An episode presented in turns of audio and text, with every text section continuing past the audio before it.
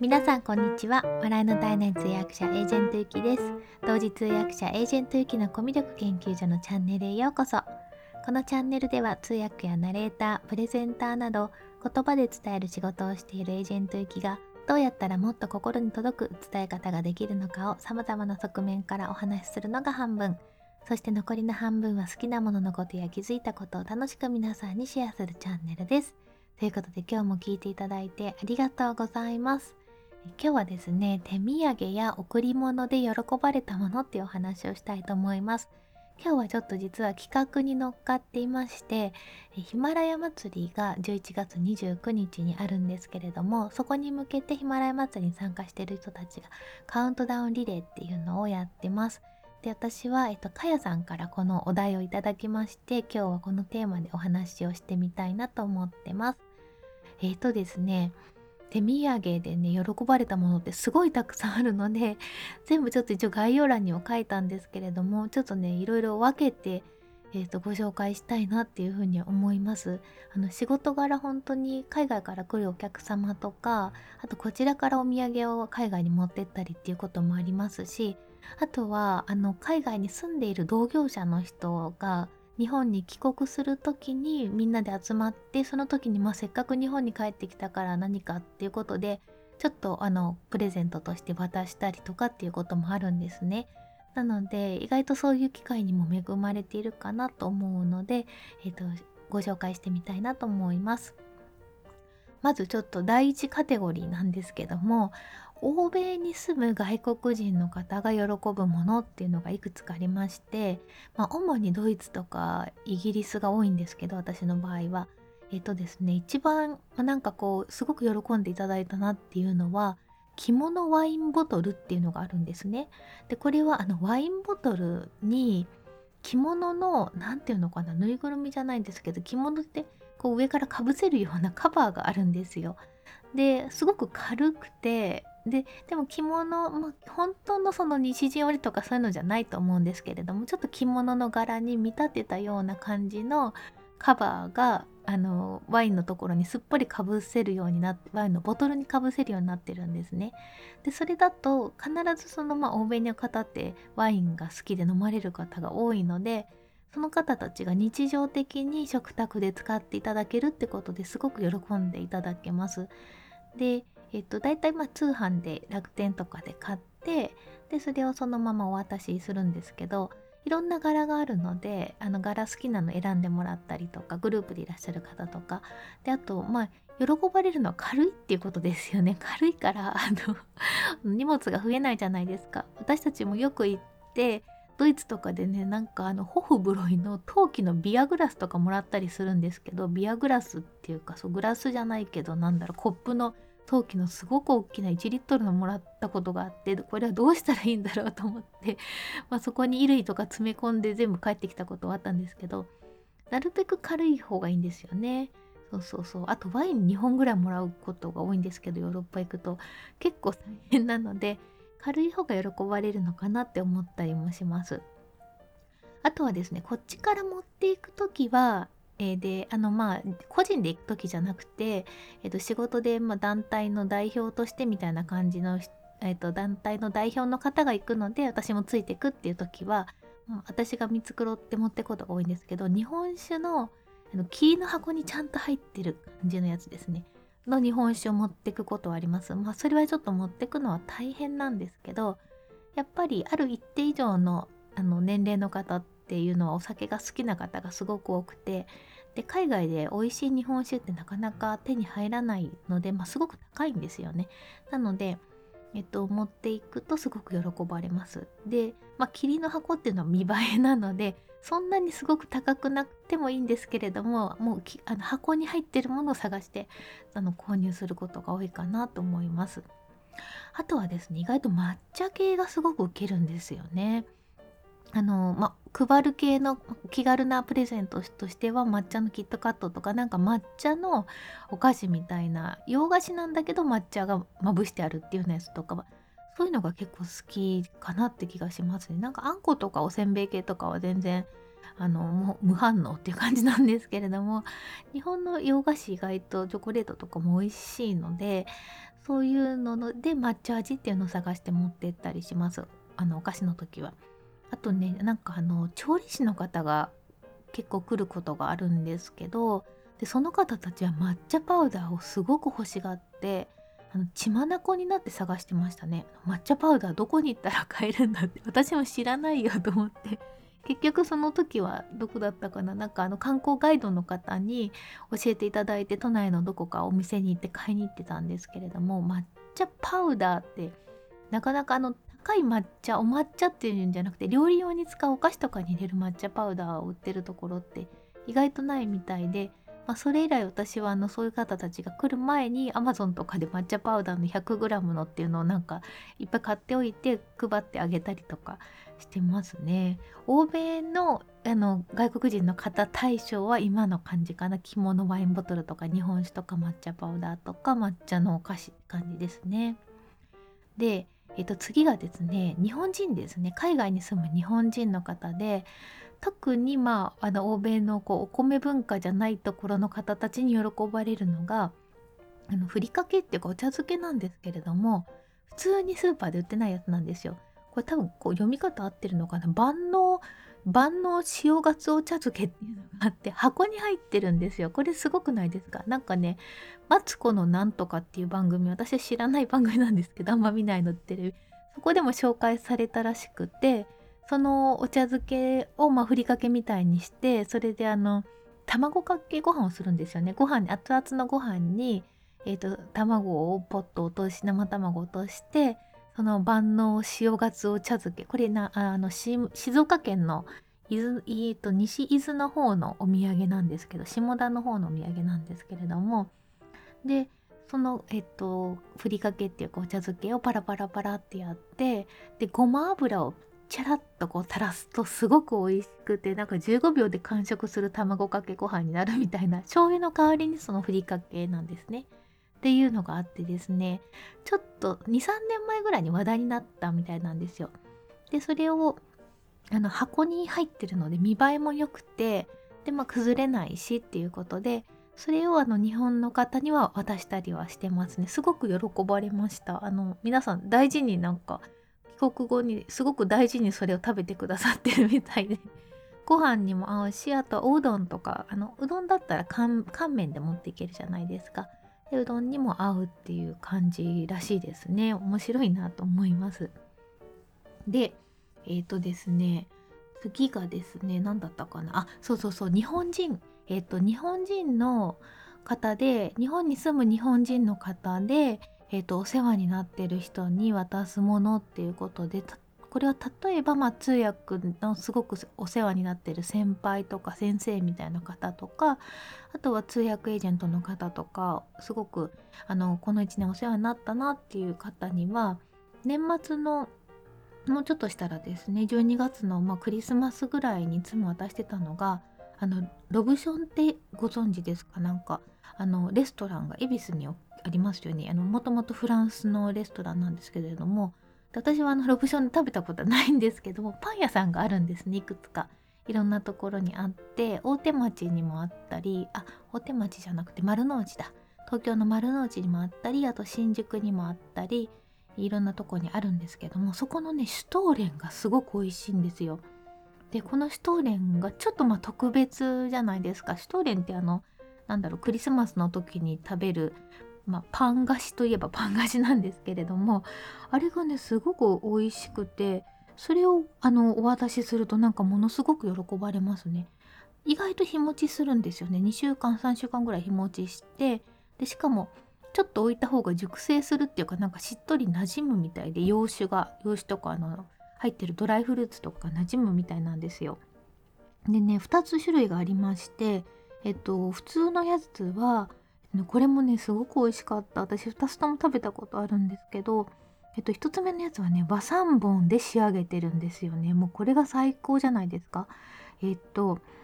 書いてあるの読みますと伝統的なクリスマスの発酵菓子です。ラム酒やキルシュなどの洋酒にじっくりと漬け込んだ7種類のドライフルーツとナッツをたっぷり練り込みコクのある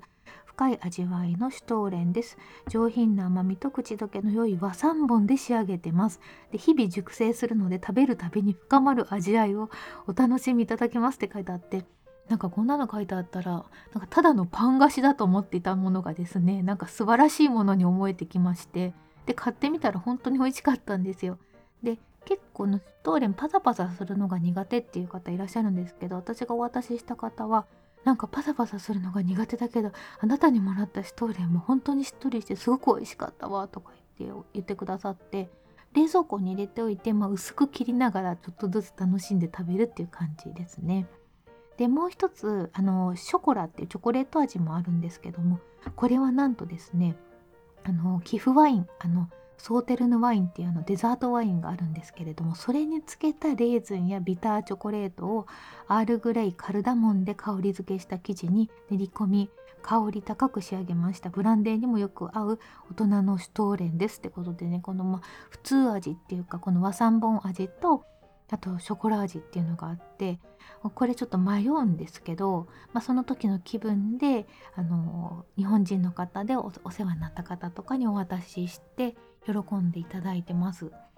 で、まあ、これは冬限定ですね。でも今年はちょっとね、いつも渡しに行くんですよね。そこでちょっと渡していろいろ話したりとかするのが楽しかったんですけど、今年なんか皆さん在宅でやってたりとかするので、職場に送れないと、その例えば通訳会社とかでも何人かいらっしゃって、一人一人に送るわけにもいかないし、住所も知らないので、ちょっと今年は無理かなとか思っちゃったりしてます。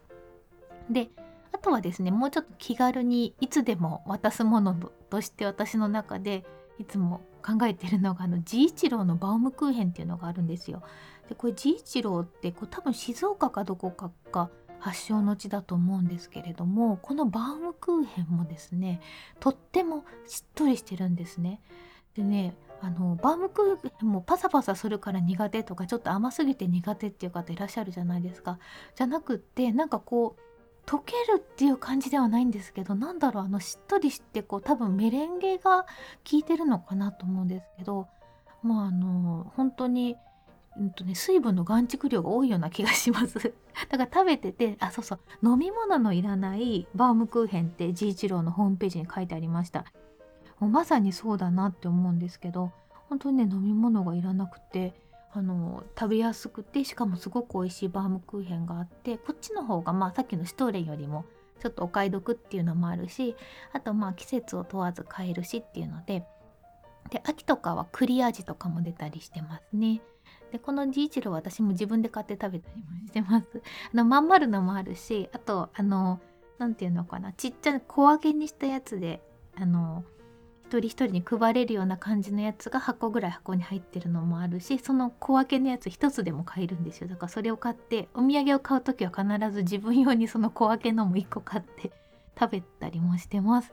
ということでまあそんな感じかな。あの本当にこれまで渡して評判が良かったのはそんな感じですね。海外に住む外国人向けあと海外に住む日本人向けそれから日本に住む方たち向けってことでまあ大体これを渡すと外れないんですけど2回目3回目って会う会う時にシュトーレンはね結構毎年渡しても喜ばれるんですけどクリスマスの季節っていうのもあるんで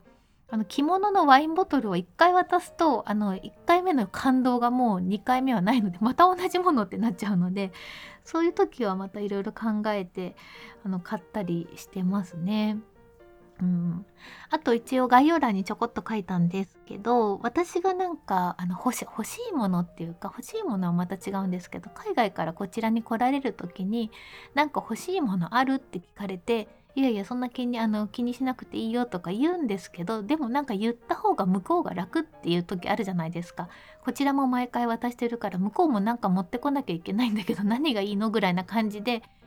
く聞いてくれるような関係性の人の時はあのまあ大体決めても韓国だったらのりかおみちゃちゃかでお願いって感じででもヨーロッパだったらあの美味しいチョコレートお願いって感じででアメリカだったらあのトレーダー・ジョーズってスーパーマーケットがあるんですけどあそこのあのえっと胡椒胡椒というか調味料みたいなやつとかあのなんかそういう感じのあの気軽に買っていただけるような感じのやつで持ってきてくれたら嬉しいなっていうとそういうの買ってきてくれたりします。そんな感じかな。うん。まあ手土産本当にね嬉しいですよね私もだから結構送るのも好きなので送ったり渡すのも好きなので今年は全然渡せてないんですよね 全然渡せてないしも,、まあ、もらえてないのはいいんですけど渡す機会がなくて残念なので早くまたあのシュトーレンとかジーチローのバームクーヘンを渡したいと まあ渡す時に自分の分もちょっと買うっていうのもあるんですけど あのそれも結構楽しみにしてたのでまた渡せるようになったら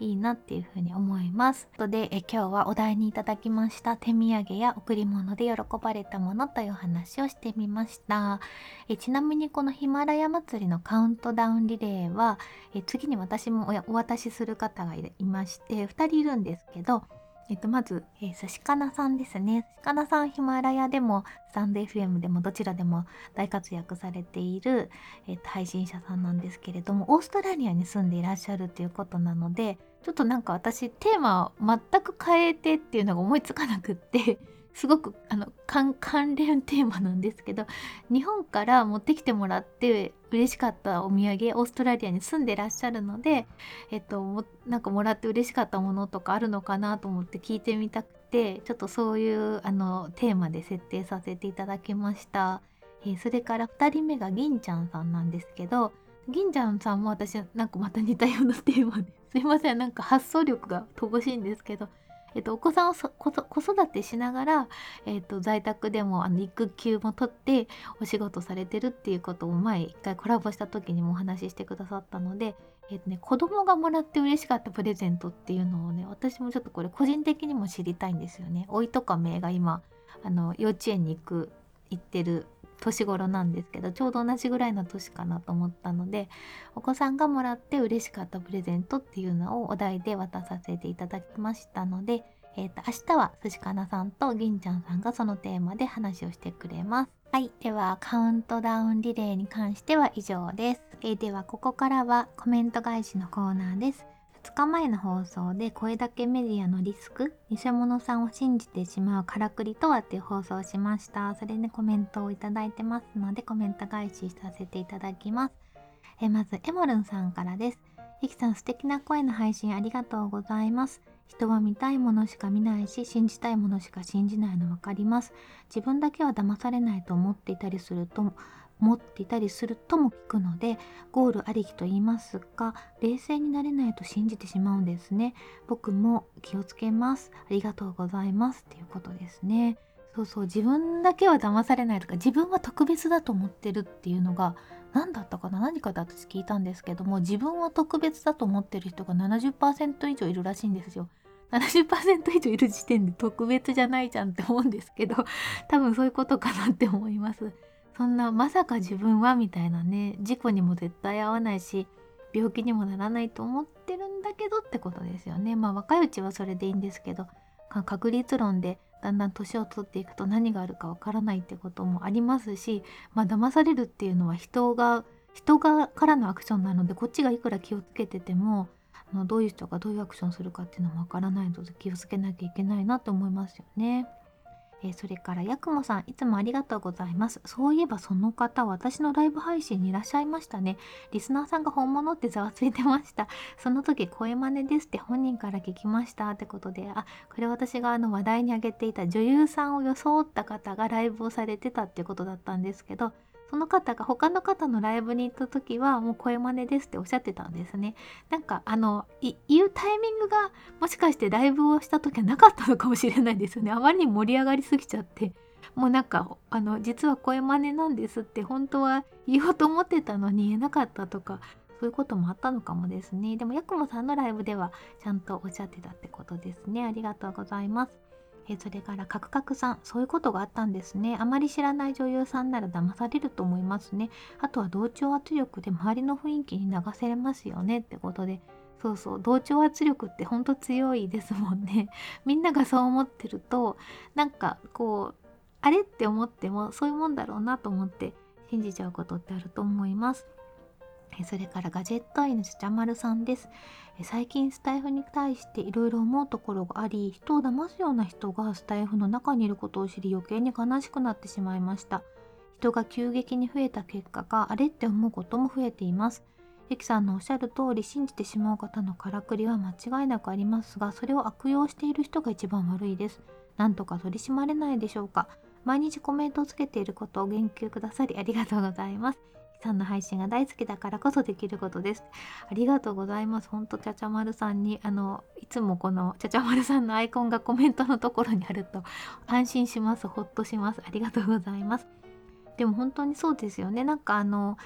たまたまそういう風になっちゃってっていうことだったらしょうがないんですけれどもどうしても世の中には一定数悪意があって詐欺をする人っていうのは絶対いるじゃないですかそれはどこの国でもいると思うんですけれども人数が増えるとそういう人も必ずいるっていうのはあるのであの私たちのように本当に楽し楽しいからやってるっていうか楽し楽しくこの音声配信をしたくてあと皆さんとも交流したいからってやってる人たちが